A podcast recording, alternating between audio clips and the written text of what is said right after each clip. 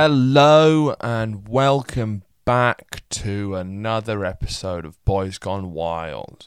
I think it's going to be the last one for a little bit. Uh, I'm going to be taking a little break. I know it's the weekend, but I think I'm going to take a little bit more off because I'm worried that if I carry on doing daily, it will affect the quality of the show. So uh, I'm going to take a little weekend to think about what I want to do with this pod. Um, but let me know in the comments below of what you kind of would you prefer less but more time put into them? Uh would you do you like it being daily in these short bursts? I'm still working it out. And as it looks like lockdown's easing i'm still i'm, I'm working out a sort of new podcast idea. Uh, so stay tuned because if you like this i've got something i've got other, i've got i'm in talks with other podcasts that i'm going to blow your fucking dick off. But seeing as this might be the last one for a little bit, I thought I'd do a special one on one of the biggest boys gone wild I know, and that's my dad. Um, my dad's actually the wildest boy of any dads I know, um, and I really think it's a testament to me that I'm less of a dick than I am. Like some people think I'm a bit of a kind of arrogant prick, but if they only knew how I'd been raised, it's an absolute miracle I'm this well adjusted, you know? I mean, for starters, I'm called Horatio. Haven't even talked about that. I'm 20 episodes in, and I haven't mentioned the fact that my name's fucking Horatio. Yeah? My dad, his name is John. Yeah? His dad's also called John. So, and it says a lot about my dad, the fact that I'm called Horatio. Basically, my dad's done fairly well for himself in his life as a businessman, if you will. He's very think big, work smart, you know. He's very like that. But he's actually a guy called John who's from Greenwich. And my granddad uh, sold lettuce in Covent Garden Market. So the fact that I'm called Horatio it may seem like it's because I'm very old money posh, but actually, the only people who called names like Horatio are children of people who don't know what posh people call their kids, but want to seem like they're posh. Does that make sense? Because no posh kid's called Horatio. They're actually called like Hugo or Milo or something like that. They're more subtle. They've got more taste, you know? My dad calling me Horatio is like a footballer buying a big gold watch and a Ferrari, you know? It's like it's like being Scottish and calling your son haggis. You know, technically it is Scottish, but no Scottish person would ever call it like haggis McTurton, you know? My dad's called John, my mum's called Lindsay, my name's Horatio, and my sister's name is Lucia. Yeah? And we're the first generation of people in our family who can be called names like that and not uh, be beaten up constantly throughout our lives.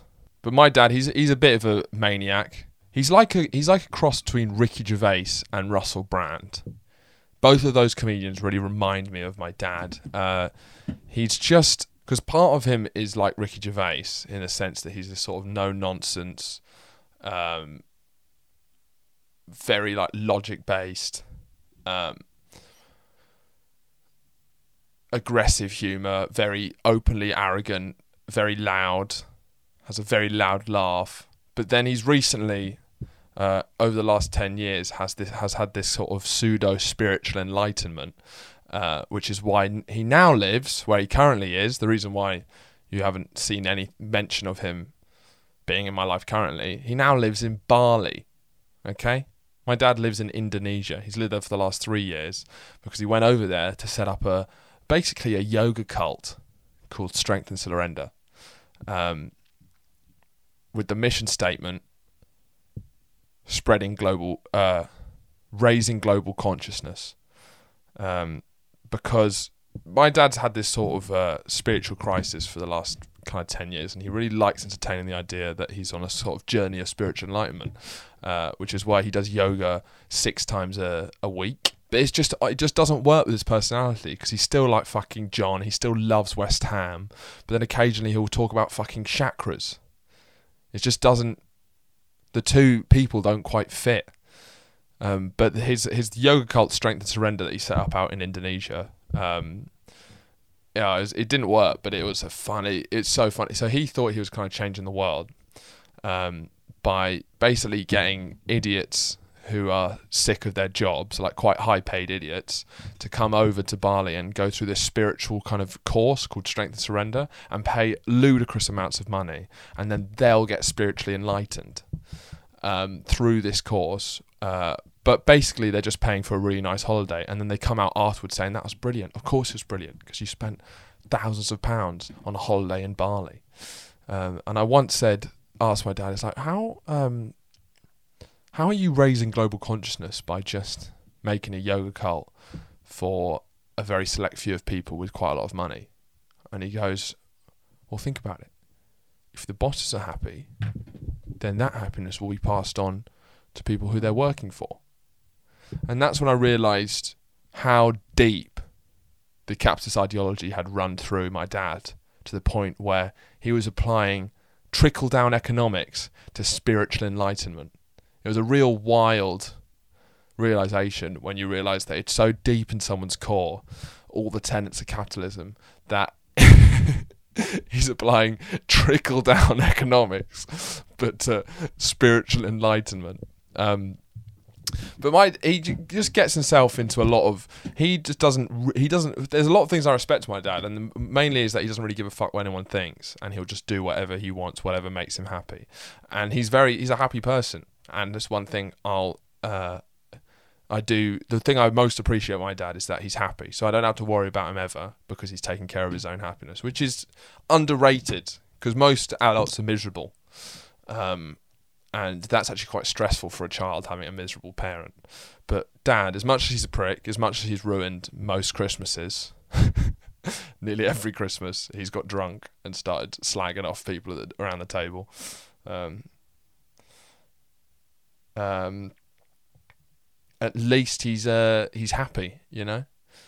Part of his happiness is the fact that he, uh, since he's left my mum, well, since my my parents divorced, um, he uh, has been on a sort of rampage of progressively younger girlfriends. Uh, he's been getting older, they've been getting younger. It's sort of like a Leonardo DiCaprio type thing. Uh, even though my mum's the exact same age as him, um, since he's been let off the leash, it's just been progressively going down.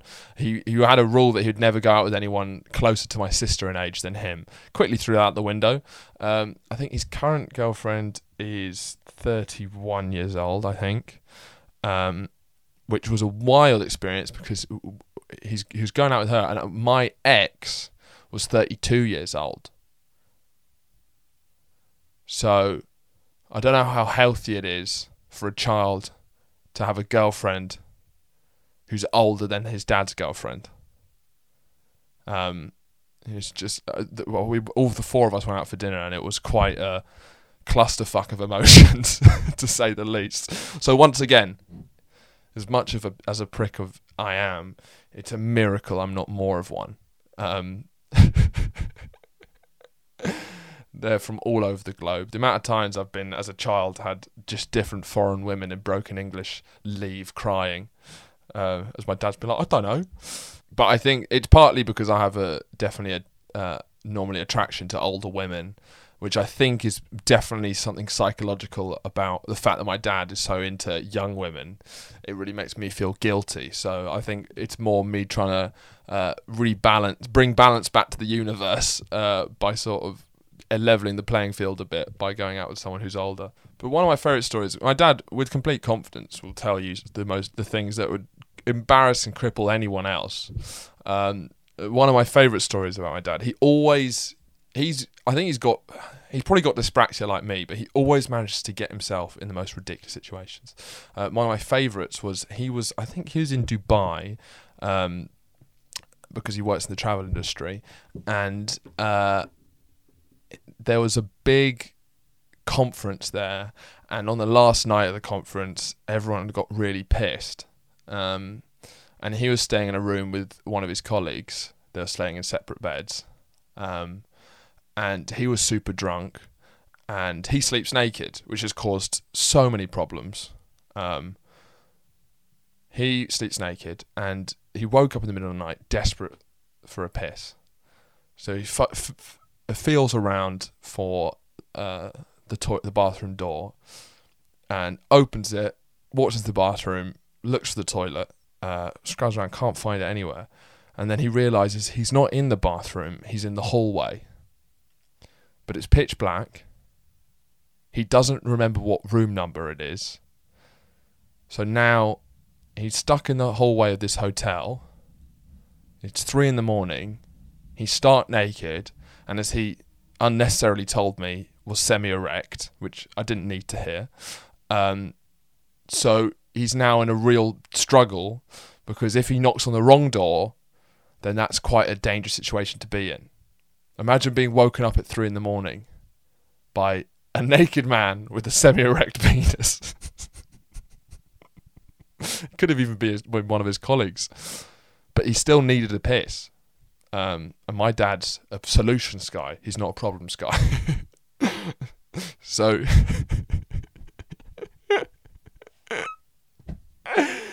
so then he goes down to the elevator. Um, and you know how in like quite traditional hotels they have like those sand buckets. And I think for either ashtrays or uh, to stop fire, putting out fires. I forgot what they're for and uh, they, it had like in the sand it had printed the logo of the hotel, and then him with a semi erection just pissed into the sand bucket and just tried to uh, trace the logo. Um, he finally comes back and takes a gamble at the room. Luckily, well, luckily for him, unluckily for the story, uh, it was the right room. Uh, goes back in, fine, problem solved he had a laugh with his friend. Uh, the next day, they're leaving the hotel. And remember, he's the boss of this group of people at the conference. He's one of the people in charge. Um, he's leaving the hotel in the morning, and uh, one of the hotel staff calls Dad in uh, to have a little word with him. And then they've got CCTV footage of him running up and down the hallway naked with an erection and then eventually weeing in the sand bucket. And they were like, Mr. Gould, is this you by any chance? um, and yeah, I just, I'd love, I'd love to see that tape. I mean, he's, but once again, he'll tell you this with a big beaming smile on his face, incredibly proud of himself. Um, I think what what a memory once again caused by the fact that he refuses to put any clothes on when he sleeps. Uh, me and my friends, I think it was my 16th birthday, maybe 15th birthday, I got them all up to the flat in London and uh, we were drinking. Um, for my 15th birthday, we were up in uh, his flat in London and we were young. We were drinking for the first. It was one of the, still one of the first kind of gatherings we'd all had. We were getting drunk. We were playing FIFA. Uh, there was like nine of us. Um, I think even it was so fifteen year old. Like we even tried to buy weed. Uh, my friend bought it, uh, trying to act all cool. Uh, came back like, boys, I've got the stuff. Uh, we opened it and it was lavender. Um, and that was like these guys had barely any of them had ever been to London because they were coming up from Sussex. So it's just funny that the first drug deal was a lavender uh, con. But we're all getting drunk, playing FIFA, and we're making quite a lot of noise. Um, it was like three, four in the morning, and then my dad uh, wakes up, um, realizes he's naked, uh, so uh, puts a t-shirt on, uh, and knocks on the door to tell us to be quiet. But as is my dad's often my dad's logic, he thinks, yeah, okay, I don't, I don't, I don't want to embarrass my son, so I'm going to stick a t-shirt on, but I'm not going to put anything on the bottoms. So when he poked his head round the door to say be quiet, um, that wasn't the only thing that poked round the door. Uh, his dick was also round the door. Um, and I don't think I ever really lived that down because about three seconds after he'd shut the door, we said, yeah, yeah, sure, sure, sure. Uh, one of my friends goes, I think I just saw Horatio's dad's dick, and it was over. You know, in assembly, people would be like saying, asking questions like, "So what is it?" And people would shout out, "Horatio's dad's dick." Like, I never really lived it down, but you know, he he is still he's himself. He's never been anyone but himself, um, and it's it's an interesting challenge trying to navigate who you are when you've had such unconventional parenting, including his his drug chat. Uh, he once sat me and my sister down to talk about drugs. Um, I'm sure we've all had these sort of conversations, but his uh, chat was right. Try everything. Don't do heroin and meth. Not worth it. That was his uh, advice. He says, do everything but heroin and meth. Those will fuck you up. The rest is fair game. Um, I was 12 years old. You know? But I, weirdly, I think I have a pretty healthy relationship with drugs. So maybe it's the. I mean, it could have gone one of two ways. But I haven't done heroin or meth. And uh, so maybe he's a good parent when it comes to drugs. um, one of my uh, uh, another one of my favorite stories that really sums up uh, my dad is he's been on this quest of spiritual alignment for a while now and he keeps trying to take it to the next level. So he keeps doing more complex yoga moves. He keeps coming back with new ideas. Uh, all this kind of vague western spirituality. Uh, very namaste p chia seeds and poke bowls. Um, very bali uh, western spirituality. Um, but then he really wanted to test himself once. Um, so what he did was uh, he decided that he was going to go to India to go to like I don't really know how it works, but basically in one branch of yoga, uh, he was going to go to like the holy site and uh, kind of be with some of the gurus and the masters of that tradition. So like going to like the mecca of yoga, but part of it was that you had to do 20 days of pure silence. So my dad said like I'm ready for it. Uh, I'm going to do it. I'm going to test myself. I'm going to go to the next level. Um, and what I like about him is that he will try these things. But what I also like about him is that um, if if he's not enjoying anything for a second, he will give up on it. So so he went there. He got an Instagram post, and uh, I think he lasted about half a day, and then got too bored and was like, "Nah, I'm leaving." not that spiritual yet. Not that spiritual yeah, that's sort of that's. Of, I could do another episode of my dad. He's there's so many mad shit. Um, I probably will do another episode. Um, but that's the end of this episode. Um, but yeah, I'm I'm going to take a break. Pro- I might do another one on Wednesday, but I'm just going to take a little more a break to kind of resort out some of my ideas. But yeah, I'd recommend actually if you um, are dying to hear more content from your boy, uh, check out my old student radio shows. Uh, they're still up, all up on YouTube. I'll link them down below. Uh, I've I've got a show from every pretty much every week I was at uni. Me and my uh, co comedy partner Andrew Kerwin uh, did a show every week. We had guests on and stuff, and they're actually they're still really good shows. Um, and uh, everything I've learned about doing this, I've basically learned from that show. So list the later ones of those, but there's about seven seasons of those shows. There's about 50 shows on there. Um, so if you uh, want to see more, I understand why you wouldn't, but uh, give them a go. They're all on YouTube. Um, yeah, I think that's it. I think that's it. So it might be a little while before I see you again. And yeah, follow me on Instagram as well, because that's where I'll be doing updates on what I'm doing. Um, but yeah, see you whenever.